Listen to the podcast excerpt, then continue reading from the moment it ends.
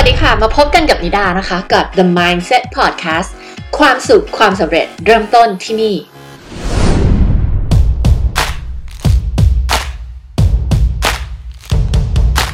สวัสดีค่ะวันนี้นะคะก็มาบันทึก The Mindset Podcast นะคะทางช่องทาง Clubhouse ค่ะต้อนรับทุกคนเข้าสู่ The Mindset Podcast นะคะวันนี้นะคะหัวข้อที่เราจะมาคุยกันนะคะก็คือเรื่องของการตั้งเป้าหมายไปให้ถึงยังไงจะบอกเลยว่าคน 90% เลยและนับว่ามากกว่านั้นด้วยนะคะแต่โดยสถิติแบบกว้างๆเนี่ยนะคะเขาบอกว่า 90% ของคนเนี่ยไม่ได้ตั้งเป้าหมายนะคะและนับว่าหลายๆคนน่ะตั้งเป้าหมายคิดว่าตัวเองตั้งเป้าหมายแต่จริงๆไม่ใช่การตั้งเป้าหมายนะคะซึ่งการตั้งเป้าหมายที่ถูกต้องจะเป็นยังไงเดี๋ยวจะมาเล่าให้ฟังนะคะว่าเราจะต้องตั้งเป้าหมายยังไงนะคะแล้วก็ข้อควรทำและข้อไม่ควรทำนะคะถ้าว่าเราอยากที่จะประสบความสำเร็จแล้วก็บรรลุเป้าหมายต่างๆของเราได้เนี่ยมันจะต้องทำยังไงบ้างนะคะเรื่องของการตั้งเป้าหมายมาพูดกันก่อนดีกว่าว่าทำไมคนส่วนใหญ่ถึงไม่ตั้งเป้าหมายเพราะว่าน่าจะบอกเลยว่าการตั้งเป้าหมายนะคะมันคือเป็นการสร้างความอึดอัดใจให้กับเรานะคะเพราะว่าเรารู้แล้วว่าเรามีเป้าหมายนี้เราต้องทำให้สำเร็จนะคะมันเป็นการออกนอกคอมฟอร์ตโซนของเรานะคะนั่นก็คือถ้าหากว่าใครเคยศึกษาเรื่องของการตั้งเป้าหมายมาก่อนจะเคยได้ยินเรื่องของการที่แบบอยู่ในคอมฟอร์ตโซนหรือว่าออกนอกคอมฟอร์ตโซนอะไรเงี้ยถ้าใครเรียนเรื่องพัฒนาตัวเองมานะคะซึ่งให้ทุกคนที่ถ้าเกิดว่าใครไม่รู้นะพูดเรื่องอะไรให้ทุกคนจินตนาการภาพวงกลม3อันซ้อนกันวงกลมอันในสุดเนี่ยเราเรียกว่าคอมฟอร์ตโซนนะคะคอมฟอร์ตโซนคอมฟอร์ตโซนก็คือเราทำอะไรแบบเดิมๆมีชีวิตเหมือนเดิมทำทุกอย่างเหมือนเดิมแล้วก็ไม่ต้องเรียนทักษะไม่ต้องเรียนรู้ทักษะใหม่นะคะเพราะว่าใช้ทักษะเดิมที่มีอยู่แล้วทำงานเดิมใช้ทักษะเดิมทุกอย่างเหมือนเดิมอันนี้คือ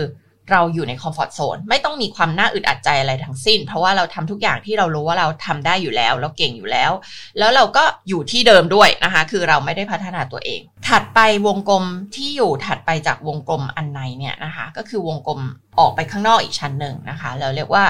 growth zone นะคะนี่คือโซนที่เราออกนอกคอมฟอร์ตโซนตัวเองละนะคะซึ่งเป็นโซนที่เราเนี่ยสามารถที่จะพัฒนาตัวเองได้นะคะในโซนนี้เนี่ยจะมีอะไรบางอย่างให้เราทำให้เราต้องพัฒนาทักษะมันจะมีความท้าทายใหม่ๆเข้ามาที่เราเองก็ไม่รู้ว่าเราจะทำสำเร็จหรือเปล่านะคะอาจจะเป็นเรื่องของการทำธุรกิจใหม่ทำโปรเจกต์ใหม่ทำงานใหม่ตำแหน่งงานใหม่อะไรบางอย่างนะคะแต่ว่าเราก็ไม่แน่ใจว่าเราจะทำสำเร็จหรือเปล่านะคะเราอาจจะมั่นใจแค่ประมาณสัก 30-50% นะคะอันเนี้ยเขาเรียกว่า growth zone ก็คือโซนแห่งการเติบโตโซนที่เราจะได้พัฒนาตัวเองนี่คือโซนที่ทุกคนควรที่จะอยากจะไปอยู่ตรงนั้นนะคะและถัดออกไปก็คือวงกลมที่อยู่นอกสุดเลยนะคะมันเป็นเหมือน panic zoneหรือ danger zone อะไรบางอย่างก็คือเป็นโซนที่แบบเป้าหมายหรือสิ่งที่เราต้องไปทำในโซนเนี้ยมันยากเกินไปละนะคะพอเราไปอยู่ในโซนเนี้ยเราจะรู้สึกว่าทำไม่ได้เราจะกังวลเราจะเครียดเราจะแพนิคเราจะรู้สึกว่ามันอันตรายเนี่ยตามชื่อที่บอกอยู่เลยนะคะว่า panic zone การอยู่ในโซนเนี้ยไม่ดีนะคะเพราะว่าเราจะรู้สึกว่าทำไม่ได้เป็นไปไม่ได้เราจะเครียดเราจะกังวลแล้วมันก็ไม่เกิดการพัฒนาอะไรขึ้นในชีวิตนะคะดังนั้นการตั้งเป้าหมายเนี่ยควรจะตั้งให้อยู่ใน growth zone นะคะก็คือเรามั่นใจประมาณ 30-50% นะคะไม่ได้แบบมั่นใจไปเลย 100% เพราะถ้าจะบอกเลยว่าถ้าคุณมั่นใจ 100% ขนาดนั้นมันไม่มีความกังวลอะไรใดๆทั้งสิ้นนั่นน่ะซึ่งหลายๆคนน่ะตั้งเป้าหมายแบบนั้นน่ะนั่นน่ะคือเราอยู่ใน comfort zone ซึ่งนั่นแปลว่าคุณ play small อยู่ก็คือว่าคุณเนี่ย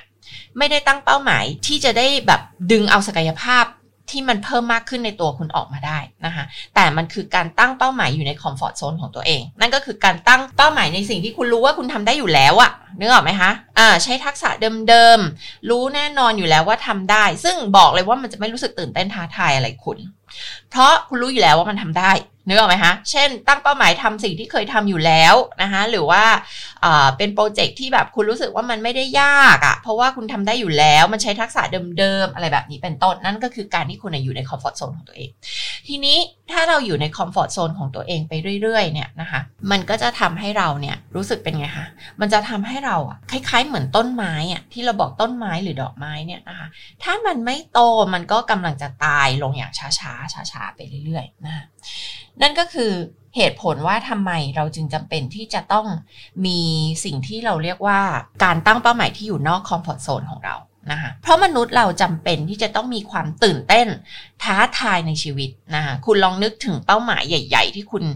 อาจจะคิดว่าเฮ้ยมันจะสำเร็จหรือไม่สำเร็จลองนึกดูสิคะตอนนี้นะคะถ้าคุณนึกถึงเป้าหมายเหล่านี้มันเป็นไงมันมีทั้งความตื่นเต้นความแบบเฮ้ยถ้ามันสำเร็จแล้วว่ามันจะเป็นยังไงมันมีความตื่นเต้นมันมีความท้าทายแต่ในขณะเดียวกันมันมีความกลัวเล็กๆอยู่ในนั้นนึกออกไหมคะมันมีความกลัวเล็กๆอยู่ในนั้นเฮ้ยมันจะทำได้ไหมมันจะทำได้หรออะไรเงี้ยนะคะลองนึกดูดีๆมันจะมี2 อย่างเนี่ยผสมกันนะคะซึ่งอันเนี้ยคือดีแต่หลายคนน่ะพอคิดถึงเป้าหมายใหญ่ๆเหล่านี้แล้วเนี่ยนะคะที่อยู่ใน growth zone เนี่ยมีความรู้สึกว่าโอ๊ยฉันไม่ควรจะตั้งเป้าหมายแบบเนี้ยเพราะว่าฉันรู้สึกว่าแบบโอ๊ยมันกังวลมันรู้สึกไม่ค่อยสบายอกสบายใจเท่าไหร่อ่ะนะคะนั่นแหละไอ้ความไม่สบายอกสบายใจตรงนั้นแหละมันดีตราบใดที่คุณไม่เข้าไปอยู่ใน panic zone นะมันดีเพราะว่าอะไรเพราะว่ามันจะเป็นการทำให้คุณ expand capability แล้วก็ potential ของคุณมันจะทำให้คุณเนี่ยรู้จักที่จะพัฒนาตัวเองพัฒนาทักษะของตัวเองนะคะมันจะทำให้คุณเนี่ยรู้จักที่จะออกนอกคอมฟอร์ตโซนตัวเองแล้วก็ไปเรียนรู้สิ่งใหม่เพิ่มมากขึ้นนะคะถึงแม้ว่าวันนี้ที่คุณตั้งเป้าหมายแล้วเนี่ยมันจะทำให้คุณรู้สึกอึดอัดใจก็แล้วแต่นะคะบอกเลยว่ามันจะทำให้คุณเนี่ยนะคะรู้สึกว่าระยะยาวคุณมีสิ่งที่คุณต้องแบบเติบโตไปเป็นตัวคุณนะคะดังนั้นเนี่ยก่อนจะตั้งเป้าหมายคุณต้องถามตัวเองก่อนว่าคุณอยากที่จะทำเป้าหมายเหล่านี้ไปเพื่ออะไรนะคะนั่นแหละนะจะเกริ่นมาก็คือจะบอกว่า 90% ของคนก็เลยไม่ตั้งเป้าหมายค่ะนะคะ 90% ของคนไม่ตั้งเป้าหมายทีนี้การตั้งเป้าหมายจะต้องตั้งยังไงเริ่มต้นก่อนเลยนะคะจะบอกเลยนะคะว่าเริ่มต้นก่อนเลยเนี่ยคุณจะต้องคิดก่อนนะคะคุณจะต้องคิดก่อนว่าสิ่งนี้คุณต้องการจริงๆหรือเปล่านะคะหลายคนนะคะตั้งเป้าหมายขึ้นมาอันนี้เป็นข้อผิดพลาดที่น่าเห็นบ่อยมากเลยนะคะคือตั้งเป้าหมายขึ้นมาแล้วมันไม่ได้เป็นสิ่งที่คุณอยากจะทำจริงๆนึกออกไหมคะ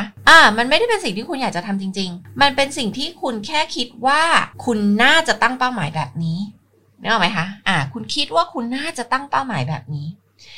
แต่จริงๆแล้วคุณไม่ได้ต้องการสิ่งเหล่านี้นะคะมันอาจจะเป็นสิ่งที่พ่อแม่พี่น้องบอกคุณนะคะหรือว่าอาจจะเป็นสิ่งที่สังคมบอกคุณเฮ้ยเพื่อนๆตั้งเป้าหมายแบบนี้อ่ะเฮ้ยเพื่อนๆที่ทำธุรกิจประเภทเดียวกันหรือเพื่อนๆที่ทำงานคล้ายๆกับเราเนี่ยนะคะตั้งเป้าหมายแบบนี้นะคะแล้วเราก็เลยคิดว่าเราต้องตั้งเป้าหมายแบบเดียวกันซึ่งบอกเลยว่าอันนี้ไม่ effective แล้วก็ไม่ workระยะยาวไม่เวิร์กแน่นอนแล้วคุณก็จะตื่นเต้นกับเป้าหมายนี้แค่ในระยะเวลาสั้นๆแล้วสุดท้ายแล้วคุณก็จะล้มเลิกนั่นเองนะคะล้มเลิกนั่นเองแล้วนิดาก็จะต้องกลับมาถามถ้าเป็นลูกค้านิดาแล้วก็จะต้องกลับมาถามว่าเดี๋ยวตกลงไอ้เป้าหมายเนี้ยที่ตั้งเอาไว้อ่ะอยากจะทำจริงๆหรือเปล่ามันสำคัญจริงๆหรือเปล่านะคะหรือว่าตอนนั้นที่ตั้งขึ้นมาเพราะว่าไม่รู้จะตั้งเป้าหมายอะไรหรือว่าเพราะว่าเพื่อนๆตั้งก็เลยตั้งเป้าหมายแบบนี้บอกเลยว่าถ้าคุณรู้สึกว่าคุณอยู่ในสถานการณ์แบบนี้คือคุณได้ตั้งเป้าหมายบางอย่างขึ้นมาแล้ววันนี้คุณรู้สึกว่ามันไม่ใช่อ่ะแล้วตอนที่คุณตั้งอ่ะคุณตั้งเพราะคุณไม่รู้จะตั้งอะไรหรือว่าคุณตั้งเพราะว่าคุณรู้สึกว่าสังคมอ่ะบอกให้คุณตั้งเป้าหมายแบบนี้ให้วันนี้คุณกลับมาทบทวนคิดเลยนะคะว่าคุณต้องการเป้าหมายนี้จริงๆหรือเปล่าเพราะถ้าคุณไม่ต้องการเปลี่ยนเลยค่ะเริ่มใหม่เริ่มต้นใหม่แล้วคิดใหม่ว่าเป้าหมายที่ตัวเองต้องการคืออะไรต้องการจริงๆหรือเปล่าต้องการอย่างเดียวมันไม่พอนะคะมันเชื่อมโยงกับ EP ที่แล้วที่นำมาคุยเรื่องใน The Mindset Podcast นะก็คือว่าคุณตั้งเป้าหมายนี้แล้วอ่ะคุณยินดีที่จะมี commitment ที่จะทำมันจริงๆหรือเปล่าคุณจะลงทุนลงแรงลงใจลงทรัพยากรทั้งในแง่ของเงินในแง่ของเวลาในแง่ของความเหน็ดเหนื่อยพลังงานต่างๆทั้งทางกายแล้วก็พลังงานใจของคุณด้วยเนี่ยนะคะทั้งหมดเพื่อที่จะ achieve เป้าหมายนี้หรือเปล่า คุณยินดีที่จะทำหรือเปล่าเพราะถ้าคุณไม่ยินดีไม่มีประโยชน์ที่คุณจะตั้งเป้าหมายนี้ขึ้นมานะคะเดี๋ยวจะบอกเลยว่าการตั้งเป้าหมายไม่ใช่สูตรลับที่โหพอตั้งขึ้นมาแล้วมันก็จะสำเร็จเหมือนใครที่ไปอ่านหนังสือ The Secret แล้วก็บอกว่าถ้าฉันมองรถ Ferrari ไปเรื่อยๆแล้วเดี๋ยวฉันก็จะสามารถที่จะได้รถ Ferrari มาได้นะคะอันนี้เนี่ยไม่ใช่นะคะไม่ใช่นะคะถ้าหากว่าคุณจะตั้งเป้าหมายคุณต้องตอบคำถามที่2ให้ได้ก่อนว่าคุณยินดีที่จะมีคอมมิตเมนต์ที่จะทำเป้าหมายนั้นให้สำเร็จจริงหรือเปล่าถ้าไม่จริงไม่ต้องตั้งเลยตั้งแต่แรกเพราะว่าคุณจะยิ่งทำให้ตัวเองรู้สึกแย่กับตัวเองนะคะเพราะว่าคุณจะตั้งเป้าหมายอันนี้ขึ้นมาเสร็จแล้ววันๆนึงคุณไม่ทำแต่คุณก็จะแบบกลับมาบอกตัวเองว่าฉันเป็นคนล้มเหลวฉันไม่ทำเป้าหมายของตัวเองให้สำเร็จสักทีดังนั้นถ้าไม่คิดจะทำให้สำเร็จอย่าตั้งเป้าหมายเลิกเป้าหมายนั้นไปเลยนะคะแล้วตั้งเป้าหมายขึ้นมาใหม่เอาเป้าหมายที่คุณจะทำจริงๆเมื่อตอบ2คำถามนี้ได้แล้วว่าเป็นเป้าหมายที่คุณต้องการจริงๆนะคะแล้วคุณก็จะทำมันจริงๆเนี่ยนะคะหลายคนเคยได้ยินเรื่องของ Smart Goal Smart Goal คือ SMART ตรงตัวอยู่แล้วนะคะวิธีการตั้งเป้าหมายหลายคนอาจจะเคยได้ยินมาแล้วนะคะเดี๋ยวจะทวนซ้ำ S ก็คือ Specific นะคะแปลว่าเป้าหมายนั้นต้องชัดเจนเช่นเราจะไม่ตั้งเป้าหมายว่าฉันจะลดความอ้วนหรือฉันจะเริ่มธุรกิจหรืออะไรอย่างนี้นึกออกไหมคะหรือฉันจะเปลี่ยนงานใหม่อะไรอย่างเงี้ยหรือเดี๋ยวฉันอยากจะเพิ่มเงินเดือนเป็นเท่าตัวอะไรเงี้ยนะคะไม่เราจะไม่ตั้งเป้าหมายแบบนี้มันไม่ specific มากพอนะคะแล้วทีเนี้ยจิตใต้สำนึกของเราที่มัน control ชีวิตเราเนี่ย 95-99% นะคะคือจิตใต้สำนึกหรือว่า subconscious mind ของเรามันฟังไม่รู้เรื่องเพราะว่า subconscious mind เราเนี่ยมันเหมือนเด็กอนุบาลนึกออกไหมคะมันเหมือนเด็กอนุบาลเด็กอนุบาลเป็นไงมันต้องเป็นคำสั่งต้องบอกคำสั่งที่ specific เลยชัดเจนเป๊ะๆให้จิตใต้สำนึกของเราฟังยังไงอย่างเช่นเมื่อกี้นี้เป้าหมายที่บอกว่าอยากลดความอ้วนบอกเลยจะลดกี่กิโลนึกออกไหมคะ10กิโล5กิโลอะไรเงี้ยชัดเจนไปเลยนะคะจะเพิ่มเงินเดือนจากเท่าไหร่เป็นเท่าไหร่โดยการเปลี่ยนงานตำแหน่งนี้ไปเป็นตำแหน่งอะไรหรือจากบริษัทนี้ไปเป็นบริษัทประเภทไหนงานประเภทไหนอะไรอย่างเงี้ยนึกออกไหมคะชัดเจนไปเลย specific ไปเลยนะคะหรือว่าอะไรอีกเมื่อกี้นี้ที่บอกว่าอยากจะเริ่มทำธุรกิจอะไรล่ะที่จะเริ่มทำจะทำยอดขายเท่าไหร่นะคะภายในเมื่อไหร่ซึ่งอันนี้เดี๋ยวจะไปถึงตัวอื่นๆก็คือ SMART เนาะมันมี SMART คือ Smart Goal แต่คุณต้องชัดเจนไม่ใช่อยู่ดีๆบอกจะเริ่มทำธุรกิจอะไรนะคะประเภทไหนเจาะกลุ่มตลาดอะไรเซิร์ฟใครในสังคมนะคะชัดเจนไปเลยไม่ใช่แค่แบบเดี๋ยวอีก5ปีฉันจะเริ่มทำธุรกิจถ้าคุณพูดคำนี้ว่าอีก5ปีจะเริ่มทำธุรกิจหรือว่าแบบเดี๋ยวรอให้จุดๆๆฉันถึงจะเริ่มจุดๆๆนะคะอันนี้บอกเลยว่าไม่ต้องตั้งเลยเปล่าประโยชน์เพราะว่าคุณจะไม่ทำมันหรอกค่ะได้ไหมคะมันจะรอไปเรื่อยๆไปเรื่อยๆเรื่อยๆจริงๆไอ้ประโยคแบบนั้นน่ะเดี๋ยวรอจนกว่าจุดๆๆแล้วฉันจะจุดๆๆเนี่ยมันคือการที่คุณปลอบใจตัวเองค่ะมันคือการที่เราสร้างข้ออ้างให้กับตัวเองเพื่อให้เรารู้สึกดีกับตัวเองอันนี้คือเรื่องจริงคือเราต้องการจะรู้สึกดีกับตัวเองว่าเฮ้ยฉันตั้งเป้าหมายนะเฮ้ยเดี๋ยวฉันจะมีชีวิตที่ดีขึ้นเฮ้ยเดี๋ยวฉันจะทำไอ้สิ่งที่ฉันอยากได้ที่ฉันรู้อยู่แก่ใจว่าฉันอยากได้ให้มันเป็นความจริงเนี่ยนะคะเหมือนเราปลอบใจตัวเองว่าเฮ้ยเดี๋ยวฉันจะทำแต่จริงๆเราไม่ทำหรอกค่ะเนื่องไหมคะกับประโยคเหล่านั้นที่เมื่อกี้ได้ยกตัวอย่างไปดังนั้นให้ชัดเจนกับตัวเองไปเลยวันนี้จะทำหรือไม่ทำถ้าไม่ทำก็บอกมาตรงๆเลยว่าไม่ทำทีนี้เมื่อมัน specific แล้วมันต้อง measurable ด้วยก็คือต้องเป็นตัวเลขที่วัดได้ต้องเป็นสิ่งที่วัดได้นะคะอย่างเช่นเมื่อกี้ที่ยกตัวอย่างว่าลดความอ้วน5กิโลนะวัดได้แต่ถ้าเราบอกว่าจะลดความอ้วนอย่างเงี้ยมันไม่ได้บ่งบอกตัวเลขอะไรเลยมันไม่ได้บ่งบอกอะไรที่วัดได้เลยทีนี้อะไรที่วัดไม่ได้เราก็จะไม่ทำหรอกค่ะนึกออกไหมคะมันก็จะไม่ทำมันก็จะไม่สำเร็จหรอกค่ะนึกออกไหมคะดังนั้นต้องวัดได้คือ measurable นะคะ A มาจากว่า achievable มาจากคำว่า achievable หรือว่า attainable คือมันต้องเป็นไปได้จริงด้วยไม่ใช่แบบฉันจะสร้างเงินล้านภายใน2วันนี้อะไรเงี้ยนะคะถ้าเราไม่ใช่บิลเกตนะมันก็คงจะเป็นไปไม่ได้ถูกไหมคะฉันจะสร้างธุรกิจเงินล้านภายใน2วันนี้มันคงเป็นไปไม่ได้เราก็ต้องมีกรอบเวลาที่มันเป็นไปได้แต่ท้าทายตัวเราเองด้วยนะคะทั้งท้าทายทั้งแบบเฮ้ยมันจะทำได้จริงไหมแต่เราเมื่อเราคิดด้วยตรรกะเหตุผลแล้วเนี่ยนะคะมันเป็นไปได้นึกออกไหมคะมันเป็นไปได้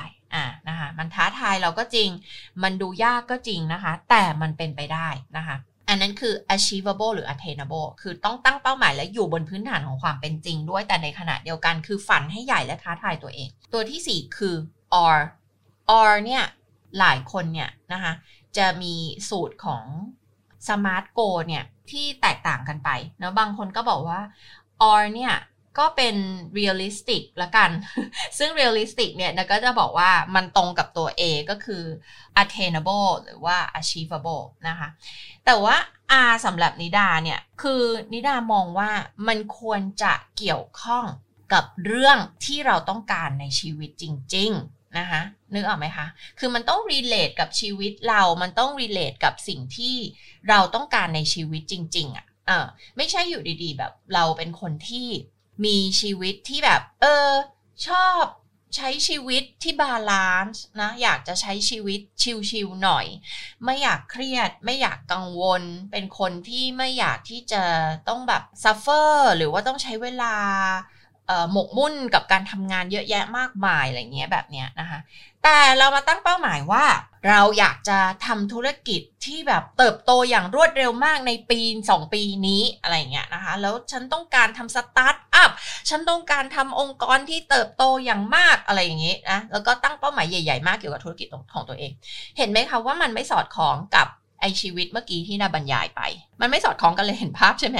ว่ามันคนละเรื่องกันเลยนะคะมันคนละเรื่องกันเลยดังนั้นเนี่ยถ้าคุณจะตั้งเป้าหมายเนี่ยมันต้องสอดคล้องกับสิ่งที่คุณต้องการในชีวิตด้วยมันต้องไปทางทิศทางเดียวกันนะนึกออกไหมเนาะอย่างเราจะพูดหลายทีแล้วว่าคนที่จะมาเริ่มทำธุรกิจเนี่ยเฮ้ยมันต้องบ้าพลังนะนึกออกไหมคือมันนั่งชิลๆ slow life อะไรเงี้ยชิลๆแบบว่ามันไม่ใช่อ่ะถูกไหมคะโดยเฉพาะในปี 1-3 ปีแรกเนี่ยนะคะนาว่านาใช้เวลา16ชั่วโมงถึง20ชั่วโมงต่อวันในการทำธุรกิจดังนั้นนาบอกเลยว่าการทำธุรกิจคุณต้องทุ่มเทการทำธุรกิจให้ประสบความสำเร็จอะในวงเล็บให้ประสบความสำเร็จคำว่าทำธุรกิจใครก็ทำได้นะคะคุณจะชิลคุณจะสโลว์ไลฟ์แล้วทำธุรกิจก็ได้แต่การทำธุรกิจให้ประสบความสำเร็จใน 1-3 ปีแรกนะเชื่อว่าคุณต้องทุ่มเทพลังใจพลังกายเวลาเงินลงทุนทุกอย่างคุณต้องทุ่มเทจริงๆดังนั้นเนี่ยคุณก็ต้องกลับมาถามตัวเองว่าเป้าหมายที่คุณตั้งไม่ว่าจะเป็นเรื่องธุรกิจไม่ว่าจะเป็นเรื่องเงินเรื่องงานเรื่องสุขภาพเรื่องความรักเรื่องอะไรก็แล้วแต่เนี่ยนะคะเรื่องการมีลูกหรืออะไรก็แล้วแต่คุณต้องกลับมาดูนะคะว่ามันสอดคล้องกับสิ่งที่คุณเนี่ยต้องการในชีวิตจริงๆหรือเปล่านะคะให้ทุกคนนึกตามนะมาถึงตอนนี้มันเราบอกไปแล้วว่ามันต้องเฉพาะเจาะจงมันต้องเฉพาะเจาะจงแล้วมันต้องอะไรอีกมันต้องวัดได้จะต้องเป็นไปได้จริงด้วยนะคะคือไม่ใช่ล่องลอยอยู่บนแบบแค่ฝันขึ้นมานะคะแต่ว่าเป้าหมายเนี้ยมันต้องทำได้จริงด้วยนะคะแล้วมันก็จะต้อง relate กับไอ้สิ่งที่เราต้องการในชีวิตของเราจริงๆนะคะแล้วก็ตัวสุดท้ายคือตัว T เนี่ย time นะคะ timely คือมันต้องมีกรอบเวลาแน่ชัดนะคะเหมือนที่มิกินดาบอกไปแล้วนะคะว่าอย่าบอกว่าฉันจะเริ่มธุรกิจใน5ปีต่อจากนี้เพราะว่าอะไรสิ่งที่มันจะเกิดขึ้นคืออะไรคะสิ่งที่มันจะเกิดขึ้นก็คือว่าอีก5ปีต่อจากนี้คุณก็ยังพูดประโยคเดิมอยู่ว่าอีก5ปีฉันจะเริ่มทำธุรกิจนึกออกไหมคะหรืออีก10ปีต่อจากนี้คุณก็ยังพูดประโยคเดิมอยู่ว่าอีก5ปีฉันจะเริ่มทำธุรกิจนะคะไม่ได้นะคะวิธีที่ถูกต้องคือคุณต้องกำหนดไปเลยว่าภายในวันที่31ธันวาคมปี2021เวลา 3:00 น.ตรงประเทศไทย เวลาประเทศไทยด้วยนะฉันจะทำสิ่งนี้สำเร็จนึกออกไหมคะฉันจะทำสิ่งนี้สำเร็จต้องมีกรอบเวลาแน่ชัดนี่คือคำว่ากรอบเวลาแน่ชัดหลายคนเข้าใจว่ากรอบเวลาแน่ชัดฉันสามารถที่จะตั้งขึ้นมาว่าอีก5ปีฉันจะสำเร็จในสิ่งนี้ได้ซึ่งไม่ใช่ไม่ถูกต้องนะคะคุณจะต้องกำหนดวันเวลาไปเลยให้ชัดเจนทีนี้นั่นน่ะคือพื้นฐานของการตั้งสมาร์ทโกลแล้วทีนี้เมื่อมีไอ้สมาร์ทโกลอันนี้แล้วเนี่ยจะบอกว่ามันมีอย่างอื่นอีกด้วยที่อยากจะขอเสริมเนาะหนึ่งเลยคือให้ simplify goal ของคุณอย่าตั้งเป้าหมายเยอะจนเกินไปนะคะบางคนตั้งเป้าหมายอะไรก็ไม่รู้เยอะแยะมากไปหมดเลยนะคะเวลาที่แบบไปโค้ชผู้บริหารบางคนในองค์กรเนี่ยหรือเจ้าของธุรกิจบางคนอันนี้ก็จะเอาอันนั้นก็เอาอันนี้ก็เอาอันนี้เอาหมดเลย นะคะแต่มันเป็นไปไม่ได้จริงไงมันก็กลับไปที่มัน attainable ไหมมันเป็นไปได้จริงไหมนะคะให้เรา simplify goal ของเราหรือทำ goal ของเราเนี่ยให้มันไม่ต้องยุ่งยากซับซ้อนมากเกินไปและไม่ต้องหลายอย่างมากเกินไปเพราะว่าอะไรวันหนึ่งคนเรามีแค่24ชั่วโมงนอกจากคุณจะมีทีมมีอะไรเยอะแยะมีองค์กรใหญ่อะไรของคุณที่จะช่วยคุณได้นะคะ ขอให้คุณ simplify goal ของไม่ได้บอกให้ตั้งเป้าหมายเล็กคำว่า simplify คืออย่าทำให้มันซับซ้อนยุ่งยากเพราะว่าสมองเรามันจะ process ไม่ไหวนะคะแล้วการตั้งเป้าหมายแบบโอ้ย100 อย่างอย่างเงี้ยคุณจะ concentrate หมดยังไงอะ100 อย่างมี100 โปรเจกต์ในชีวิตมันเป็นไปไม่ได้อย่างนิดาเองเป้าหมายใหญ่ๆของนานใน1 ปีนะมีแค่3 อย่างเท่านั้นนะที่เป็นเป้าหมาย3ใหญ่ๆนะแต่ในสิ่งที่ต้องทำใน3อย่างเนี้ยมันก็มีอีกหลายอย่างที่ต้องทำถูกไหมแต่แบบsimplify ลงมาเลยว่าโฟกัสของคุณในปีนี้3 อย่างนี้คืออะไรนะคะให้ลิมิต number ของ goal ที่คุณมีนะคะให้ simplify goal ให้มันเข้าใจง่ายเนาะอย่างที่บอกไอจิตใต้สำนึกเราหรือ subconscious mind ที่มันเป็นตัวที่กำหนดทุกสิ่งทุกอย่างในชีวิตของเราในแต่ละวันเนี่ยนะคะมันเหมือนเด็กอนุบาลมันไม่เข้าใจอะไรที่แบบซับซ้อนยุ่งยากงงปวดหัวได้ไหมคะเพราะฉะนั้นคุณต้องทำเหมือนคุณน่ะกำลังให้คำสั่งกับเด็กอนุบาลเลยนะคะ simplify goal นั้นให้มันเข้าใจง่ายแล้วก็อย่าแบบตั้งเป้าหมาย100 อย่างนะคะเพราะว่ามันไม่เวิร์กแล้วก็อีกอย่างหนึ่งที่สำคัญคืออย่าไปฟังคนอื่นเวลาที่คุณตั้งเป้าหมายอย่าไปฟังคนอื่นรอบตัวเพราะว่าอะไรสมาชิกครอบครัวของคุณเนี่ยเขามักจะมีความหวังดีกับคุณเนาะหวังดียังไง เขามักจะมีความหวังดีคือเขากลัวคุณล้มเหลวเนอะไหมคะเขากลัวคุณล้มเหลวพอเขากลัวคุณล้มเหลวเขาทำไงคะเวลาที่สมาชิกครอบครัวของคุณเขากลัวคุณล้มเหลวเขาจะพยายามเบรกคุณค่ะเบรกยังไงเขาจะพยายามเบรกคุณโดยการที่เขาเนี่ยจะบอกคุณว่าเอ้ยมันจะทำได้จริงเหรอเป้าหมายแบบนี้อย่าเลยจะไปเริ่มทำธุรกิจใหม่เหรออย่าเลยเดี๋ยวล้มเหลวการทำธุรกิจมันยากนะเดี๋ยวเจ๊งนะเดี๋ยวหมดตัวนะเดี๋ยวนู่นนะเดี๋ยวนี่นะจะบอกเลยว่าความหวังดีอันนี้มันมาจากความหวังดีจริงๆนะคะแต่มันไม่ได้ช่วยอะไรเรานะความหวังดีจากครอบครัวเราสมาชิกครอบครัวเราคนรอบตัวเราเพื่อนเราก็ตามเนี่ยเขาทำด้วยความหวังดีจริงเพราะว่าเขาไม่อยากเห็นเราล้มเหลวเขาไม่อยากเห็นเราลำบากเขาไม่อยากเห็นเราเจ็บปวดเขาเลยอยากจะให้เราเนี่ยอยู่ในคอมฟอร์ตโซนต่อไปแต่อย่างที่เราบอกว่าการอยู่ในคอมฟอร์ตโซนไม่ได้ช่วยอะไรเราเลยจริงๆทีนี้เวลาที่เราจะ take advice จากใครเนี่ยการที่เราจะฟังใครนะอย่างเช่นเราต้องการจะได้ advice หรือว่าข้อแนะนำในเรื่องของการทำธุรกิจเนี่ยเราก็ต้องดูด้วยนะว่าเราฟังใครแล้วฟังคำแนะนำนั้นจากใครคนที่รู้จริงหรือเปล่าหรือว่าคนที่มาแนะนำเราเองเนี่ยก็ไม่เคยทำธุรกิจมาก่อนเช่นสมาชิกครอบครัวของเราหรือเพื่อนรอบตัวเราเช่นเพื่อนบางคนที่เคยทำธุรกิจแล้วเจ๊งก็เลยเอาความเชื่อผิดๆของตัวเองเนี่ยมาโยนให้เราเฮ้ยอย่าทำธุรกิจเลยมันยากมันปวดหัวนะมันนู่นมันนี่นะอย่าทำเลยเดี๋ยวเจ๊งเขากำลังเอาความเชื่อที่เป็น limiting belief หรือความเชื่อที่จำกัดตัวเองของเขานั่นแหละมาใส่เรานะคะดังนั้นเนี่ยเราจะต้องไม่ฟังคนรอบตัวเราในแง่มุมนี้เนาะก็คือการตั้งเป้าหมายขอให้ตั้งเป้าหมายที่1เราต้องการจริงๆไม่ใช่เป้าหมายของคนอื่นเนาะไม่ใช่เอาเป้าหมายของคนอื่นมาเป็นเป้าหมายของเราไม่ใช่เอาแบบสิ่งที่แบบเวลานะโค้ชหลายๆคนบอกว่าตั้งเป้าหมายนี้ทำไมตั้งเป้าหมายนี้พอเราฟังเสียงเราไม่ได้รู้สึกว่าเขาอยากได้เป้าหมายนี้จริงๆแต่พอเราฟังไปแล้วเนี่ยไม่ใช่เป้าหมายตัวเองละเป็นเป้าหมายที่พ่อแม่อยากให้ทำบ้างละเป็นเป้าหมายที่แฟนอยากให้ทำบ้างละเป็นเป้าหมายที่แบบว่าคนในวงสังคมของเขาเนี่ยตั้งเป้าหมายแบบนี้เขาก็เลยคิดว่าเขาต้องตั้งเป้าหมายแบบนี้เช่นกันนะคะซึ่งไม่ได้ผลและไม่เวิร์คค่ะเพราะว่ามันไม่ใช่เป้าหมายของคุณคุณก็ไม่ทำอยู่ดีนะคะไม่มีประโยชน์ที่จะตั้งเป้าหมายแบบนี้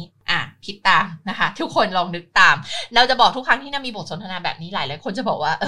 ไอ้เป้าหมายหลายๆอันที่ตั้งไว้เนี่ยเปลี่ยนทันทีนะคะเปลี่ยนทันทีเลยนะคะsimplify ให้มันเข้าใจง่ายเนาะให้แบบเราอธิบายเป้าหมายนี้ให้เด็กอนุบาลเข้าใจได้เลยนะคะแล้วก็อย่าให้มันมีเป้าหมายเยอะแยะให้จนเราปวดหัวแล้วโฟกัสไม่ได้นะคะแล้วก็อย่าไปฟังคนอื่นเวลาที่เราจะตั้งเป้าหมายอย่าเอาเป้าหมายของคนอื่นมาเป็นเป้าหมายของเราและก็อีกอย่างนึงที่สำคัญเมื่อคุณได้เป้าหมายอันนี้ละที่คุณไปกลั่นกรองคิดมาอย่างดีแล้วเนี่ยว่าเป็นเป้าหมายของฉันคอมมิตกับเรื่องนี้ฉันต้องการมันจริงๆและฉันจะทำทุกสิ่งทุกอย่างเพื่อให้เป้าหมายนี้มันสำเร็จได้จริงๆคุณจะต้อง communicate goal อันนี้ให้คนอื่นรู้ค่ะคุณจะต้องประกาศให้โลกรู้ค่ะคุณต้องประกาศออกไปเลยค่ะทุกคนที่คุณเจอเพื่อนที่คุณเจอคนที่ทำงานที่คุณเจอญาติคุณเพื่อนฝูงคุณนะคะลูกน้องคุณใน Facebook คุณในโซเชียลมีเดียถ้าคุณเล่นโซเชียลมีเดียทุกช่องทางถ้าคุณเล่น Clubhouse คุณพูดประกาศออกไปเลยค่ะถ้าคุณเป็นเจ้าของธุรกิจหรือคุณมีพอดแคสต์เป็นของตัวเองหรือคุณมีอะไรก็แล้วแต่พูดเป้าหมายนี้ออกไปเลยค่ะ เพราะว่าอะไรพอคุณพูดออกไปแล้วมีคนรับรู้ได้แล้วมันเกิดอะไรขึ้นคะมันเกิดแรงกดดันต่อตัวคุณแล้วไงว่าคุณต้องทำให้สำเร็จถูกไหมในภาษาโคชชิ่งเราก็เรียกว่า accountability มันคือการที่คุณต้องรับผิดชอบกับเป้าหมายของคุณละพูดออกไปแล้วไงถ้าไม่ทำเนี่ยมีคนได้ยินแล้วเนี่ยนึกออกไหมคะหลายคนเนี่ยตั้งเป้าหมายแต่ไม่กล้าประกาศให้คนอื่นรู้เพราะเหตุผลนี้แหละเพราะคุณน่ะไม่อยากที่จะคอมมิตกับเป้าหมายของคุณคุณกลัวว่าคุณพูดออกไปแล้วเดี๋ยวมันไม่สำเร็จแล้วคุณจะต้องแบบ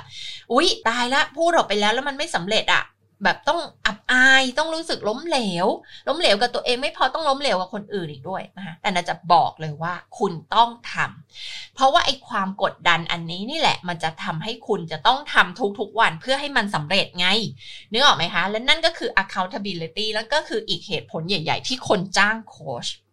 เพราะว่าเมื่อคุณเสียเงินจำนวนเยอะๆจ้างโค้ชไปแล้วอะคุณต้องรับผิดชอบกับผลลัพธ์คุณแล้วไงเพราะคุณลงทุนไปแล้วแล้วคุณก็จะมีโค้ชที่คุณรู้สึกว่าเฮ้ยคุณจะต้องทำตามที่คุณได้สัญญากับโค้ชเอาไว้แล้วว่าคุณต้องทำเป้าหมายนี้ให้สำเร็จดังนั้นเมื่อได้เป้าหมายแล้วประกาศให้โลกรู้เลยนะคะแล้วนิดาเป็นคนเชื่อเรื่องของกฎจักรวาลแต่ก่อนไม่เชื่อนะเพราะน่าจะเชื่ออะไรที่เป็นวิทยาศาสตร์พิสูจน์ได้เท่านั้นแต่จริงๆแล้วอะถ้าคิดให้ดีเรื่องของพลังงานเนี่ยนะคะถ้าใครที่เป็นสายวิทยาศาสตร์ก็จะบอกว่าสิ่งที่เราพูดออกไปแล้วก็ความคิดทุกอย่างที่เราคิดในหัวของเราหรือที่เราได้พูดออกไปให้โลกได้รู้ทุกอย่างคือพลังงานนะคะแล้วก็พลังงานจะดึงดูดพลังงานที่เหมือนกันเข้ามานะคะใครที่เคยได้ยินเรื่องของกฎแห่งแรงดึงดูดเรื่องของพลังงานจักรวาลพลังจักรวาลอะไรทั้งหลายเนี่ยและจะบอกเลยว่าแต่ก่อนไม่เคยเชื่อจนมันเกิดขึ้นบ่อยมากเกิดสิ่งที่มันไม่สามารถจะอธิบายได้นะถ้าหลายคนลองนึกง่ายๆก็ได้ว่าเคยไหมที่แบบนึกถึงใครสักคนแล้วอยู่ดีๆเขาก็โทรมานึกถึงใครอยู่ดีๆเขาก็ไลน์มาอะไรเงี้ยเคยนึกแบบนี้ออกไหมคะเคยเกิดสถานการณ์แบบนี้ไหมคะนั่นแหละเหมือนเทเลพาธอะคือสื่อทางจิตได้อะไรเงี้ยที่เขาบอกว่าคนเราจริงๆถ้าเราแบบผูกพันกับใครมากๆอะไรอย่างเงี้ยเราก็จะสื่อทางจิตกับเขาได้อะไรเงี้ยนะคะเหมือนกับเรานึกถึงเขาก็โทรมาเลยอะไรเงี้ยนะคะมันน่าเชื่อว่าเนาะเราใช้คำว่าน่าเชื่อว่าละกันว่ามันเหมือนกับในระหว่างที่เรา make connection กับคนที่ใกล้ชิดเหล่านี้เนี่ยมันเกิดการเชื่อมโยงทางพลังงานอะไรบางอย่างที่วิทยาศาสตร์ยุคนี้อาจจะมองไม่เห็นยังพิสูจน์ไม่ได้เนี่ยแล้วมันก็เลยทำให้เกิดมีคอนเนคชันอะไรบางอย่างซึ่งมันก็คือการคอนเนคทางพลังงานทางไวเบรชันทางการสั่นสะเทือนอะไรบางอย่างที่เกิดจากพลังงานความคิดของเรานั่นก็คือเหตุผลที่ว่าถ้าเราคิดอะไรลบๆมันก็จะเกิดสิ่งที่ลบๆกับชีวิตเราแล้วเราก็จะมองเห็นแต่สิ่งที่ลบๆในชีวิตเราด้วยถ้าเราเป็นคนคิดลบ negative thinking เนี่ยตื่นเช้ามาเนี่ยบอกเลยว่าไม่ยากเลยในการที่จะมองหาอะไรลบๆเปิดข่าวเลยจ้ะเปิดทีวีเลยจ้ะถูกไหมขับรถออกไปจ้ะรถติดโอ้ยประเทศไทยปัญหารถติดแก้ไม่เคยจบสักทีนึงถูกไหมถ้าเราจะ negative thinking มันมีให้คุณมองหาเยอะแยะมากมายคุณก็จะเห็นแต่สิ่งที่มัน negative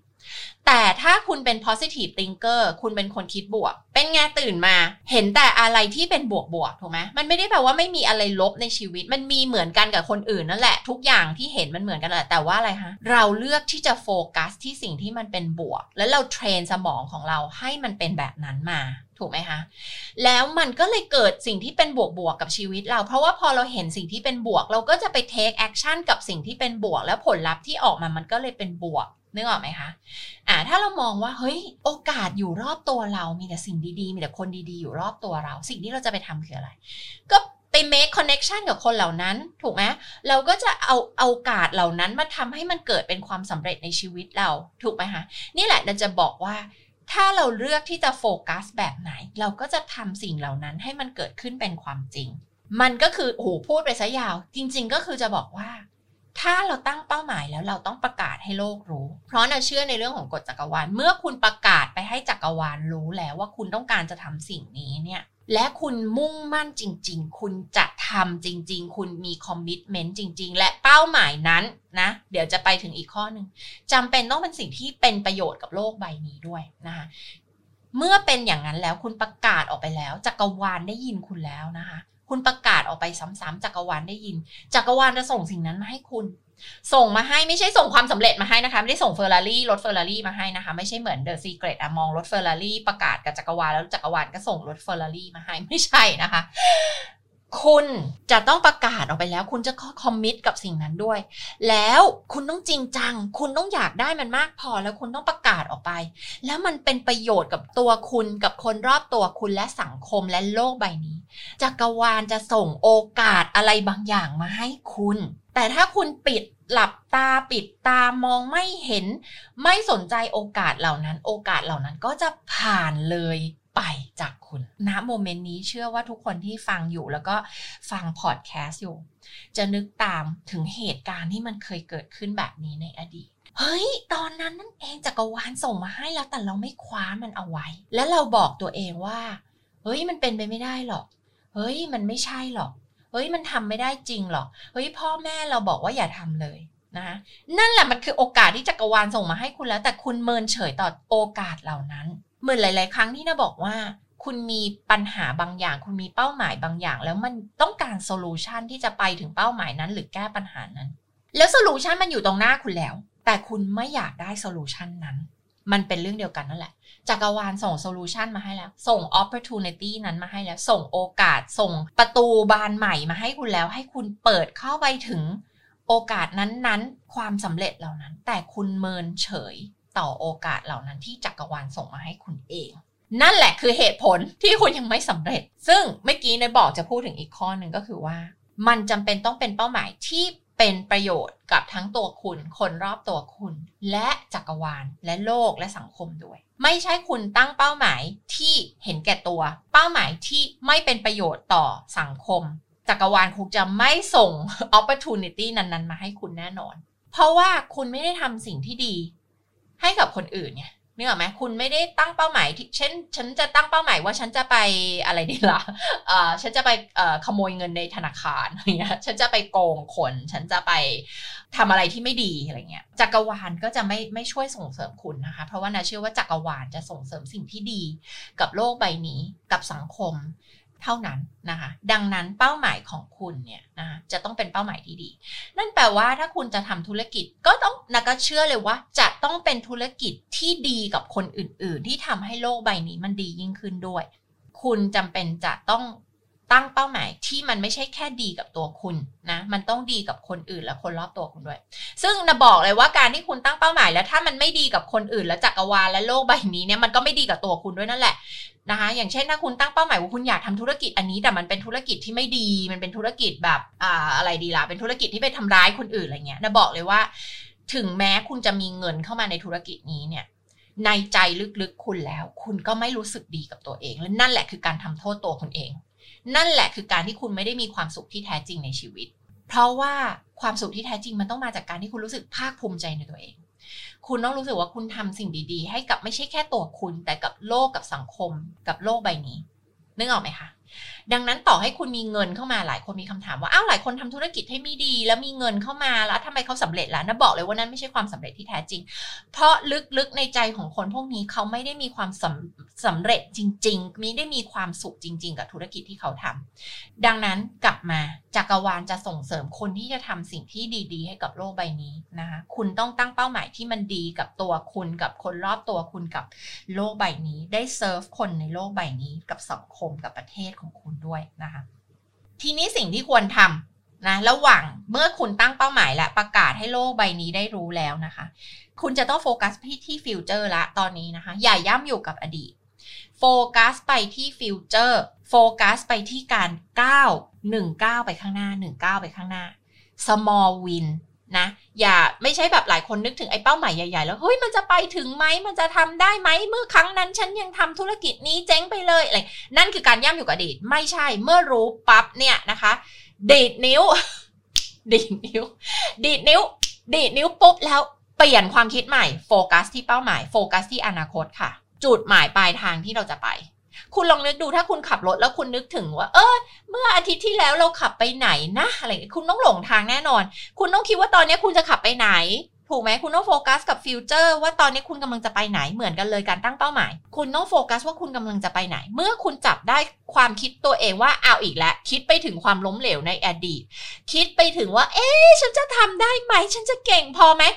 ดีดนิ้วดีดจริงๆนะนะพูดไม่ได้พูดเล่นคือให้คุณดีดนิ้วจริงๆแล้วเปลี่ยนคือการดีดนิ้วมันคือมันอาจจะฟังดูตลกแต่มันคือการเปลี่ยน physicality ของเราก็คือทางกายภาพของเราให้เราชิฟโฟกัสนึกออกไหมคะออกไปเดินก็ได้ออกไปเดินข้างนอกเลยถ้ารู้ว่าตัวเองหมกมุ่นอยู่กับความคิดว่าฉันจะทำได้ไหมความกังวลความนู่นความนี่ออกไปวิ่งเลยค่ะนะคะออกไปวิ่งเลยการวิ่งมันจะทำให้เคมีในสมองเรามันแบบหลั่งออกมาทำให้มันเกิดแบบสิ่งดีๆทำให้เราเปลี่ยนความคิดได้เวลาที่เราเปลี่ยน physicality ของเราทางกายภาพของเราดีดนิ้วเลยแล้วเปลี่ยนความคิดเฮ้ยวันนั้นฟัง The Mindset Podcast มาเขาบอกให้ดีดนิ้วแล้วหยุดความคิดนี้เดี๋ยวนี้ที่หมกมุ่นอยู่กับอดีตคุณจะไปไหนโฟกัสไปที่อนาคต future focus focus on the future ตอนนี้จะไปไหนนะคะไอความคิดย่ำอยู่กับอดีตเนี่ยไม่ได้เกิดประโยชน์ไอความคิดที่เกี่ยวข้องกับความล้มเหลวในอดีตไม่ได้เกิดประโยชน์อะไรกับตัวคุณเลยนะคะจับตัวเองให้ไว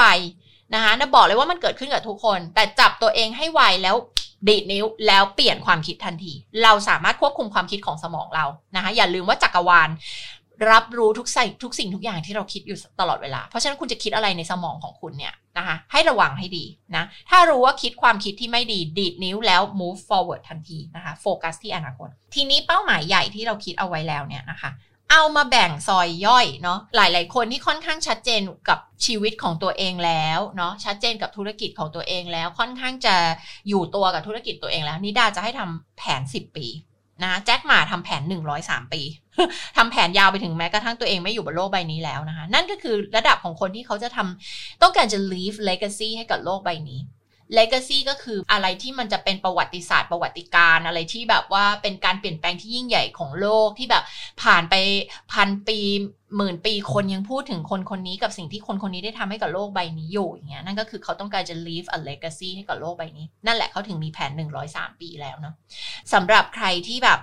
ยังไม่ชัดเจนเรื่องธุรกิจของตัวเองไม่รู้จะทำอะไรหรือว่ายังไม่มีเป้าหมายชัดนะก็บอกยังไม่ต้องไปถึง10ปีแต่1ปี3ปี5ปีตรงนี้แล้วแต่เราเลยนะคะเมื่อเรามีสิ่งนี้แล้วเนี่ยนะคะก็ให้เรา break down ลงมาว่าแล้วแต่ละปีเนี่ยเราคิดว่ามันควรจะต้อง achieve อะไรในแต่ละปีนะคะไอ้เป้า vision board เนาะนะจริงๆ10ปีคือคล้ายๆ vision board แล้วก็อาจจะออกมาเป็นเป้าหมายด้วยเนี่ยนะคะ vision board เนี่ยก็เคยพูดถึงละใครที่ไม่เคยฟังนะพูดเรื่องการทำ vision board นะคะให้ไปฟังใน The Mindset Podcast นะคะตอนเก่าๆเคยพูดถึงพอเรามี vision board 10ปีนะคะให้เรา break down ลงมาว่าแต่ละปีเราจะ achieve อะไรแผน5ปีคืออะไร3ปีคืออะไร1ปีคืออะไรพอเราได้เป้าหมาย1ปีนี้แล้วนะคะให้เรา break down ลงมาเป็น quarterly goals quarterly goals ก็คือ goals ของไตรมาสนั้นๆอย่างตอนนี้เราจบไตรมาสที่1ไปแล้วอย่างเป็นทางการไตรมาสที่ผ่านมาเป้าหมายที่ตั้งไว้คืออะไรบรรลุผลไหมบรรลุเพราะอะไรไม่บรรลุเพราะอะไรแล้วที่ไม่บรรลุจะต้องทำยังไงกับมันไอ้ที่ไม่บรรลุเนี่ยนะคะแปลว่าอะไรไตรมาสนี้ต้องทำงานหนักขึ้นหรือเปล่าถูกไหมคะไตรมาสที่2เป้าหมายคืออะไรไตรมาสที่3เป้าหมายคืออะไรนะคะใช้คำว่าไตรมาสมันดูเหมือนแบบเป็นทางการจังเลยนะ quarterly goal Q1 Q2 Q3 Q4 นะคะแบ่งออกมาว่า Q นี้ Q1 เนี่ยเป้าหมายมีอะไรบ้างมีอะไรต้องทำสำเร็จบ้างโปรเจกต์ไหนบ้างยอดขายเท่าไหร่จะลดน้ำหนักลดเท่าไหร่หรอในไตรมาสนี้ใน Q1 นี้ใน3เดือนนี้นะคะ Q ต่อไปล่ะ Quarter 2ล่ะนะคะเป้าหมายทางธุรกิจคืออะไรยอดขายเมื่อตอน Q1 ถึงหรือไม่ถึงไม่ถึงมันต้องมาโปะอยู่ใน Q2 หรือเปล่ามันเกิดอะไรขึ้นเราต้องปรับแผนธุรกิจไหมเราต้องทำอะไรเพิ่มไหมอะไรเงี้ยถูกไหมคะมันต้องมานั่งคิดแล้วนะคะไม่ใช่แบบผ่านไป Q1 มันไม่สำเร็จก็ช่างมันเถอะไม่เป็นไรหรอกนะคะไม่ได้นะคะไม่ได้ให้แบ่งออกมาเป็น quarterly goal หลังจากนั้นให้แตกลงมาเป็น monthly goal นะคะพอได้ไอเป้าหมายที่เป็นแบบไตรมาสที่1ต้องสำเร็จอันนี้ไตรมาสที่2ต้องสำเร็จอันนี้ให้แบ่งออกมาเป็น monthly goal ก็คือเป้าหมายรายเดือนเลยเมื่อได้เป้าหมายรายเดือนให้แตกออกมาเป็นเป้าหมายรายสัปดาห์นี้มีอะไรต้องทำให้สำเร็จบ้างส่วนตัวแล้วนะนิดาแบ่งออกมาเป็นเป้าหมาย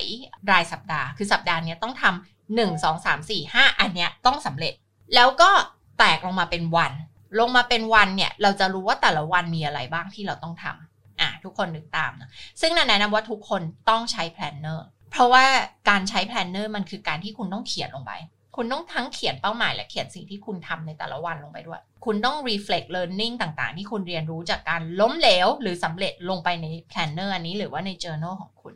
นิดาจะบอกเลยว่าพลังของการเขียนเนี่ยนะคะมันทำให้คุณสำเร็จมากยิ่งขึ้นถึง 25% แล้วมีอีกวิจัยหนึ่งก็บอก 42% ด้วยนะก็ไม่รู้จริงไม่จริงนะแต่อย่างน้อยเนี่ยก็สำเร็จมากขึ้นแหละเอาเป็นว่ามันสำเร็จมากขึ้นถ้าคุณเขียนลงไปซึ่งเราเชื่อว่ามันเกิดมาจากการที่พอคุณเขียนลงไปแล้วคุณมองเห็นพอคุณมองเห็นปุ๊บความสำเร็จมันเห็นชัดเจนมากยิ่งขึ้นว่ามันเป็นไปได้จริงนี่หรอไหมคะพอคุณเขียนลงไปแล้วเนี่ย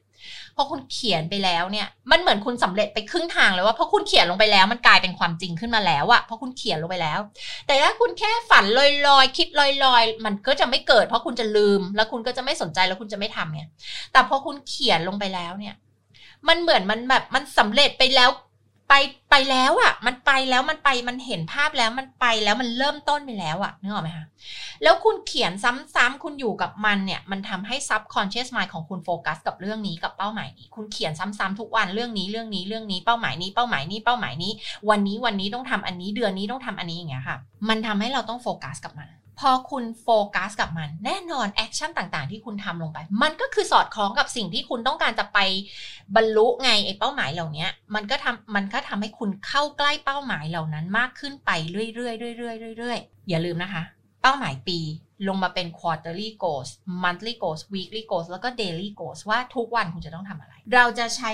ชีวิตไปแบบไร้สติแบบเดี๋ยวมีอะไรเข้ามาก็ทำอันนั้นแล้วแหละไม่ได้เพราะว่าไอ้อะไรก็ได้ที่มันเข้ามาในชีวิตคุณแต่ละวันมันมีประมาณล้านอย่างแล้วล้านอย่างนั้นมันไม่ได้สอดคล้องกับเป้าหมายของคุณถ้าคุณไม่เขียนคุณไม่ตั้งสติคุณไม่คิดคุณไม่วางแผนปุ๊บสิ่งนี้มันจะเกิดขึ้นคืออะไรสิ่งที่มันจะเกิดขึ้นก็คือว่าอะไรเข้ามาก็สิ่งนั้นแหละนะคะแล้วสิ่งเหล่านั้นมันไม่สอดคล้องกับเป้าหมายของคุณนั่นแหละคือเหตุผลที่คนส่วนใหญ่ไม่บรรลุเป้าหมายของตัวเองไงนะคะแล้วหลายคนก็เลยไม่ตั้งเป้าหมายตั้งแต่แรกเพราะว่าบอกว่าโอ๊ยตั้งไปก็ไม่ได้ทำถูกไหมคะแล้วเห็นภาพหรือยังคะว่าในการที่เราทำแบบนี้มันก็เลยทำให้เราไม่บรรลุเป้าหมายของเราไงนะคะการที่เราจะบรรลุเป้าหมายคือเราต้องวางแผนต้อง make a plan แล้วต้อง stick to plan อันนั้นด้วยนะคะคือต้องทำตามแผนนั้นๆด้วยไม่ใช่วางแผนอย่างนึงตั้งเป้าหมายอย่างนึงแต่พอถึงเวลามันมีอันนี้เข้ามามันมีสิ่งนั้นเกิดขึ้นมันมีอันนั้นเกิดขึ้นแล้วฉันก็เลยไม่ได้ไปทำตามเป้าหมายนั้นไม่ได้นะคะซึ่งเดี๋ยวจะพูดถึงว่าห้ามทำอะไรแต่ตอนนี้ขอ do's ก่อน do's คือสิ่งที่ต้องทำก็คือ focus on the future แบ่งเป็น quarterly goal monthly goal weekly goal แล้วก็ daily goals นะคะสิ่งที่ควรทำอีกก็คือ celebrate small win เมื่อได้ชัยชนะเล็กๆขอให้ celebrate อย่าเพิ่งไปแบบโฟกัสว่าเดี๋ยวได้เป้าหมายใหญ่แล้วก็ฉันค่อยฉลองไม่ใช่นะคะ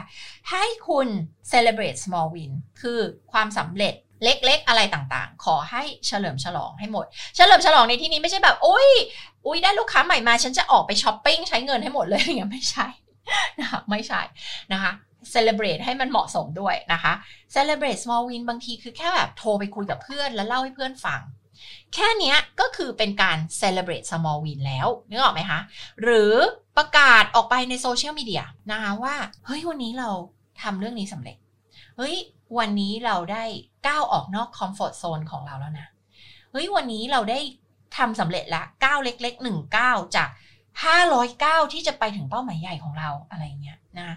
วันนี้เราปิดดีลแรกของเราสำเร็จแล้วอะไรอย่างเงี้ยเป็นต้นนะคะให้เราเฉลิมฉลองจะกับตัวเองหรือกับใครก็ได้นะคะการแค่นั่งคิดนั่งเจอโน้ตเขียนในเจอโน้ตของเราแล้วก็หรือนั่งขอบคุณตัวเองขอบคุณที่ตัวเองทำให้สิ่งนี้สำเร็จแม้จะเป็น small win แม้จะเป็นความสำเร็จเล็กๆก็ตามเนี่ยแค่เนี้ยคือการที่คุณได้ acknowledge ตัวเองการที่คุณได้ขอบคุณตัวเองการที่คุณได้แบบนั่งอยู่กับตัวเองแล้วก็บอกว่าเฮ้ยก้าวแรกมันสำเร็จแล้วนะเนี่ยคือการ celebrate small win แล้วนะคะบางคนก็อาจจะเลือกที่จะแบบมีวิธีการที่แบบแล้วแต่วิธีการของตัวเองบางคนก็แบบมีเพื่อนคนนึงบอกว่าเขาจะใช้วิธีการออกไปซื้อเสื้อใหม่1 ตัวให้กับตัวเองอะไรเงี้ยเป็นการฉลองนะคะแต่เขาบอกทุกวันนี้เขามีเสื้อเต็มตู้แล้วเขาก็เลยไม่ได้ใช้วิธีการนี้แหละอะไรอย่างเงี้ยนะคะก็คือแต่ละคนก็จะมีวิธีการของตัวเองในการรีโปรแกรมความคิดรีโปรแกรม subconscious mind ของตัวเองให้เราเนี่ยเสพติดการทำเป้าหมายของเราให้สำเร็จนี่ออกไหมคะแทนที่เราจะเสพติดการผัดวันประกันพรุ่งแทนที่เราจะเสพติดการพูดข้ออ้างต่างๆให้กับตัวเองนะให้เราเสพติดกับการทำเป้าหมายเล็กๆของเรานี่แหละที่มันจะไปถึงเป้าหมายใหญ่ๆนะให้เราเสพติดกับการทำเป้าหมายเล็กๆเราเนี่ยให้มันสำเร็จ อีกสิ่งหนึ่งที่ควรทำก็คือการเขียน gratitude list ซึ่งสัมพันธ์กับเรื่องที่เมื่อกี้บอกที่คือบอกให้ขอบคุณตัวเองขอบคุณคนรอบตัวขอบคุณคนที่ซัพพอร์ตเราขอบคุณเพื่อนร่วมงานเราลูกน้องเราทีมงานเราครอบครัวเราคนรักเราขอบคุณลูกค้าเราขอบคุณโค้ชของเราขอบคุณเมนเทอร์ของเราขอบคุณหัวหน้างานของเราใครก็ได้นะคะขอบคุณโลกใบนี้ขอบคุณทุกสิ่งทุกอย่างขอบคุณจักรวาลอะไรก็แล้วแต่นะทุกวันให้เราเขียน gratitude list นะคะซึ่งหลายคนที่แบบเริ่มเข้ามาสู่วงการพัฒนาตัวเองแล้วก็ติดเรื่องของการที่แบบอุ๊ยคิดลบหมกมุ่นกับปัญหาชีวิตหรืออะไรอย่างเงี้ยเราจะบอกให้จำเป็นต้องทำเอง gratitude list อันนี้เลยก็คือตื่นเช้ามาเขียนเลย10อย่างที่คุณรู้สึกขอบคุณในโลกใบนี้เลยเช่นฉันมีข้าวกินบางคนบอกไม่รู้จะขอบคุณอะไรชีวิตฉันไม่มีอะไรดีขอบคุณที่มีข้าวกินมีบ้านอยู่มีงานทำถูกป่ะไม่ต้องถูกไล่ออกจากงานขอบคุณที่คุณคนในครอบครัวยังมีชีวิตอยู่และไอ้สิ่งเหล่านี้คือมันเกิดขึ้นบ่อยครั้งมากที่เราอ่ะไม่รู้จักขอบคุณสิ่งที่เรามีอยู่ในชีวิตแล้วเรามัวแต่ไปมองหาสิ่งที่เราไม่มีในชีวิตนั่นแหละคือสิ่งที่มันก่อให้เกิดความทุกข์นั่นแหละคือสิ่งที่ไม่นำพาเราไปสู่ความสำเร็จในชีวิตเดี๋ยวจะบอกเลยว่าคน 1% ของโลกที่เราเรียกว่า the one percenters เนี่ยก็คือคน 1% ของโลกที่มีชีวิตที่มั่งคั่งแต่ขอใช้ว่ามีชีวิตที่มั่งคั่งคือไม่ได้มีแค่เงินที่มั่งคั่งแต่มีชีวิตที่มั่งคั่งมั่งคั่งไปด้วยความสุขความเติมเต็มมั่งคั่งไปด้วย aliveness คือนะบอกเลยว่าทุกคน 1% ไม่ได้แบบมีความสุขอย่างเดียวมีความทุกข์ด้วยนะถูกป่ะมีอุปสรรคในชีวิตด้วยแต่สิ่งที่เขามีคือ aliveness คือความแบบมีชีวิตชีวาความ excitement ในชีวิตมีความตื่นเต้นในชีวิตรู้ว่าทุกวันฉันเกิดขึ้นมาเพื่อทำอะไรฉันตื่นขึ้นมาเพื่อทำอะไรฉันถูกเกิดมาบนโลกใบนี้เพื่อมาทำอะไรแล้วทุกๆวันฉันลืมตาตื่นขึ้นมาบนโลกใบนี้เพื่อจะทำอะไรที่ยิ่งใหญ่คน 1% เนี่ยที่เราเรียกว่า the one percenters เนี่ยนะคะเขาจะมี gratitude เขาจะมีสิ่งที่แบบเขารู้สึกขอบคุณกับชีวิตนี้ในทุกๆวันเขารู้ว่าขอบคุณอะไรบ้างนะคะดังนั้นเนี่ยมันไม่ใช่ข้อแนะนำตลกประหลาดๆที่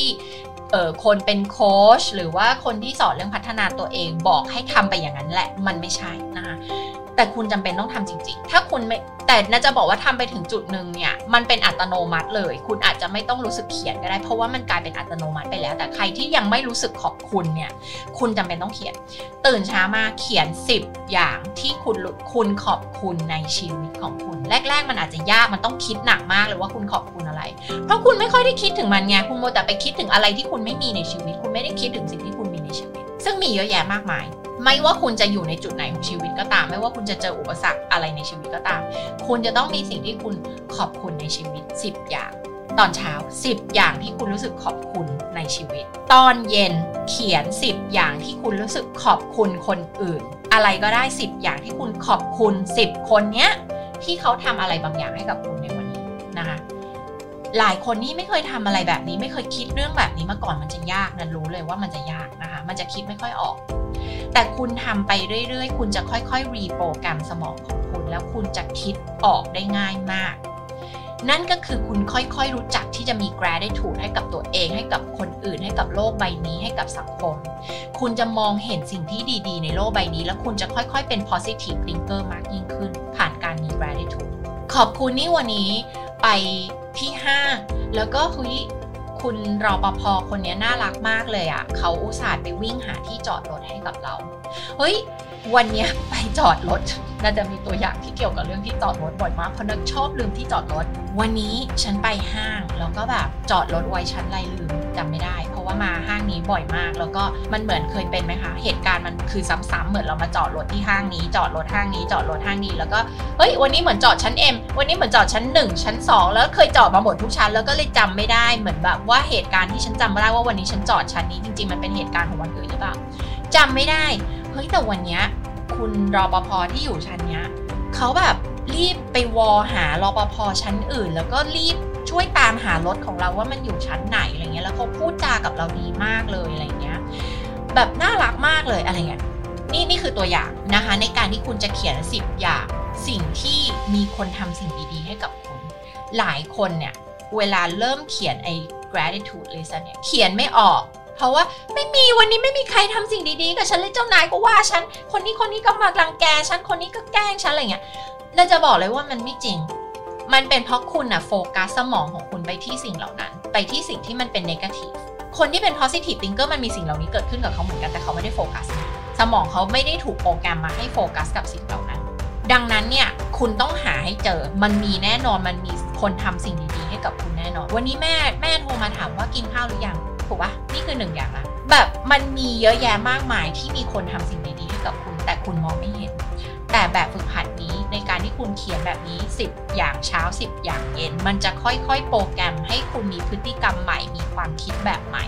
แล้วคุณจะค่อยๆเห็นว่าโลกใบนี้มันสวยงามมันดีแค่ไหนคนรอบตัวของคุณเนี่ยมันคือเขาดีแค่ไหนและมีคุณค่ากับชีวิตคุณมากแค่ไหนและคุณมีสิ่งดีๆในชีวิตคุณมากแค่ไหนที่คุณไม่เคยมองเห็นนะคะ gratitude list ต้องทำนะคะแล้วคุณก็ต้อง support คนอื่นนี่คือเราพูดเรื่องการตั้งเป้าหมายของคุณนั่นแหละนะคะแต่ในการที่เป้าหมายคุณจะสำเร็จคุณต้องซัพพอร์ตเป้าหมายของคนอื่นด้วยคุณต้องช่วยเหลือคนอื่นด้วยคุณต้องขอบคุณคนอื่นด้วยคุณต้องซัพพอร์ตซึ่งกันและกันในคนที่อยู่ในอีโคซิสเต็มหรือว่าอยู่ในระบบนิเวศของคุณเพราะมันก็คือเรื่องของการทำดีได้ดีนั่นแหละในจักรวาลเขาบอกว่าผู้ที่ให้มากที่สุดจะได้รับมากที่สุดนี่คือเรื่องจริง give and you shall receive give and you shall receive แต่การ give นี้ไม่ใช่การให้เพื่อหวังผลตอบแทนเป็นการให้ที่คุณต้องให้แบบให้ด้วยบริสุทธิ์ใจจริงๆต้องให้แบบหวังดีกับคนอื่นจริงๆให้เพราะคุณอยากจะซัพพอร์ตคนอื่นจริงๆไม่ใช่เหมือนแบบอุ๊ยเดี๋ยวฉันจะไปทำบุญ1,000 บาทที่วัดแล้วฉันจะหวังให้มีสิ่งดีๆเข้ามาหาฉันนะอันนั้นไม่ใช่การทำบุญที่แท้จริงเหมือนกันไอการที่บอกว่า give and you shall receive เนี่ยมันไม่ใช่การให้แล้วหวังว่าเฮ้ยฉันรู้สึกช่วยเธอทำไมเธอไม่ช่วยฉันล่ะอันนี้ไม่ใช่การให้ที่แท้จริงละนะคะคุณต้องซัพพอร์ตคนอื่นคุณต้องช่วยเหลือคนอื่นด้วยใจจริงด้วยการไม่หวังผลตอบแทนนะคะด้วยสิ่งที่เราเรียกว่า unconditional love คือความรักที่ไม่มีเงื่อนไขไม่ใช่แบบเอ้ยฉันช่วยเธอแล้วเดี๋ยวเธอต้องมาช่วยฉันนะฉันเป็นเพื่อนกับเธอแล้วเดี๋ยวเธอต้องมาช่วยฉันนะอะไรอย่างเงี้ยไม่ใช่อันนั้นไม่ใช่การให้ที่แท้จริงนะคะอันนั้นมันไม่ใช่ความรักที่แท้จริงด้วยนะคะดังนั้นเนี่ยคุณจะ operate อยู่ในระบบความคิดแบบนั้นไม่ได้เนาะจักรวาลจะไม่ support คุณแน่นอน celebrate small win เขียน gratitude list support คนอื่นแล้วไอสิ่งที่โดนก็คืออะไรห้ามทำสิ่งที่ห้ามทำคือเมื่อมีเป้าหมายแล้วอย่าเอาตัวเองไปอยู่ในระบบนิเวศที่ไม่ซัพพอร์ตคุณนะคะเหมือนคุณเป็นต้นไม้ดอกไม้แต่คุณเอาตัวเองไปอยู่ในดินที่แย่ๆไม่มีปุ๋ยไม่มีดินไม่มีแสงแดดไม่มีน้ำไม่มีการลดน้ำพรวนดินเลยอะไรเงี้ยนะคะคุณก็จะโตไม่ได้คุณก็ต้องตาย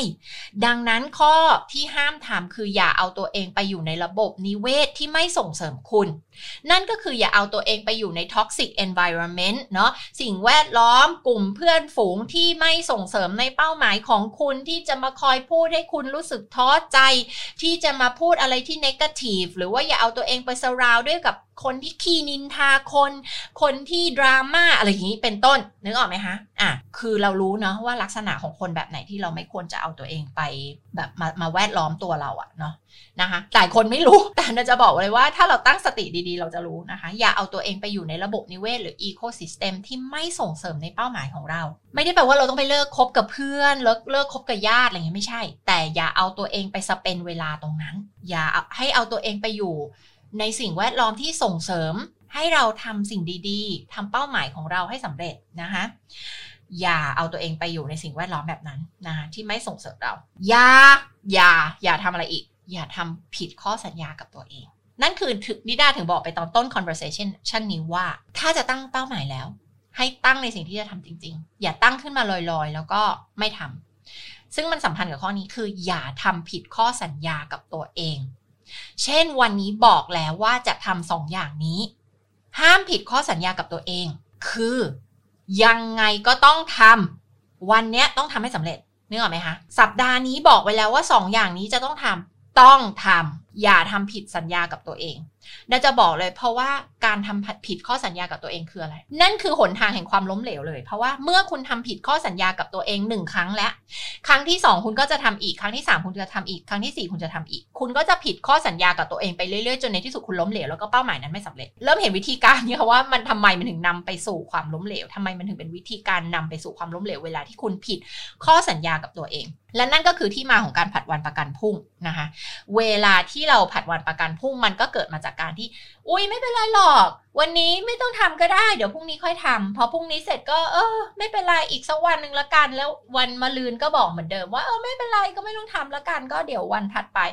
แล้วคุณก็ผิดข้อสัญญาผิดข้อตกลงกับตัวเองซ้ำๆอย่างนี้ไปเรื่อยๆจนวันนึงคุณก็รู้สึกแย่กับตัวเองมันเกิดมาจากอะไรจุดเริ่มต้นไอ้การผัดวันประกันพรุ่งไอ้การไปไม่ถึงเป้าหมายอะไรต่างๆมันเกิดมาจากการที่คุณผิดข้อสัญญากับตัวเองซึ่งทุกคนฟังให้ดีนะคะว่าถ้าคุณรักษาคำสัญญาที่คุณให้ไว้กับตัวเองยังไม่ได้แล้วคุณจะไปรักษาคำสัญญากับคนอื่นในโลกใบนี้ได้ยังไงคุณจะไปรักษาคำสัญญากับลูกค้าของคุณได้ไงคุณจะไปรักษาคำสัญญากับคนรักครอบครัวลูกของคุณได้ไงถ้าคุณยังรักษาคำสัญญาที่มีกับตัวเองยังไม่ได้เลยดังนั้นห้ามผิดคำสัญญาที่ให้ไว้กับตัวเองถ้าบอกไว้แล้วว่าสัปดาห์นี้จะทำอย่างนี้ก็ต้องทำถ้าบอกไว้แล้วว่าวันนี้จะต้องทำอันนี้ก็ต้องทำถูกไหมคะไม่มีอะไรจะแย่ไปกว่าการผิดคำสัญญาข้อตกลงที่คุณได้ให้ไว้กับตัวเองมันคือการทรยศตัวเองนั่นเองนั่นก็คือข้อห้ามทำนะคะข้อห้ามทำอีกข้อหนึ่งนะคะแล้วเมื่อคุณไม่ผิดข้อสัญญาที่คุณให้ไว้กับตัวเองมันจะไม่นำไปสู่การผัดวันประกันพรุ่งมันจะไม่นำไปสู่การรู้สึกแย่กับตัวเองมันจะไม่นำไปสู่การรู้สึกเฟลล้มเหลวรู้สึกแบบทำไมฉันเป็นคนแย่อย่างนี้นึกออกไหมคะอันนั้นก็คือข้อห้ามทำนะคะเดี๋ยวอย่าลืมนะคะกลับไปทวนนะคะว่าเป้าหมายของเราเนี่ยเป็นสมาร์ทโกลแล้วหรือยังนะคะไม่ว่าจะเป็นเรื่องของ S นะคะ specific เฉพาะเจาะจง M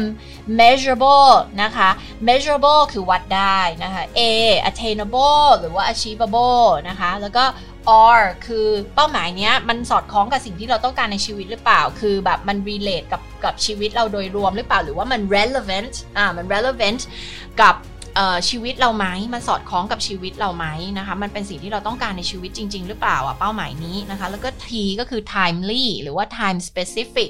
นะคะหรือว่ามี time frame ก็คือมีกรอบเวลาแน่ชัดนะคะมีกำหนดแน่ชัดนะคะว่าจะต้องสำเร็จภายในวันที่เท่าไหร่เดือนไหน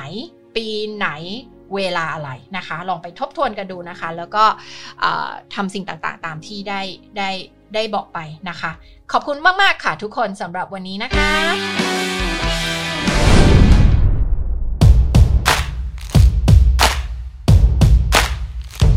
แล้วพบกันใหม่กับ The Mindset Podcast ความสุขความสำเร็จเริ่มต้นที่นี่ติดตามนิดาได้ตามช่องทางต่างๆในต่อไปนี้นะคะช่องทาง YouTube โค้ชนิดา Facebook Page โค้ชนิดา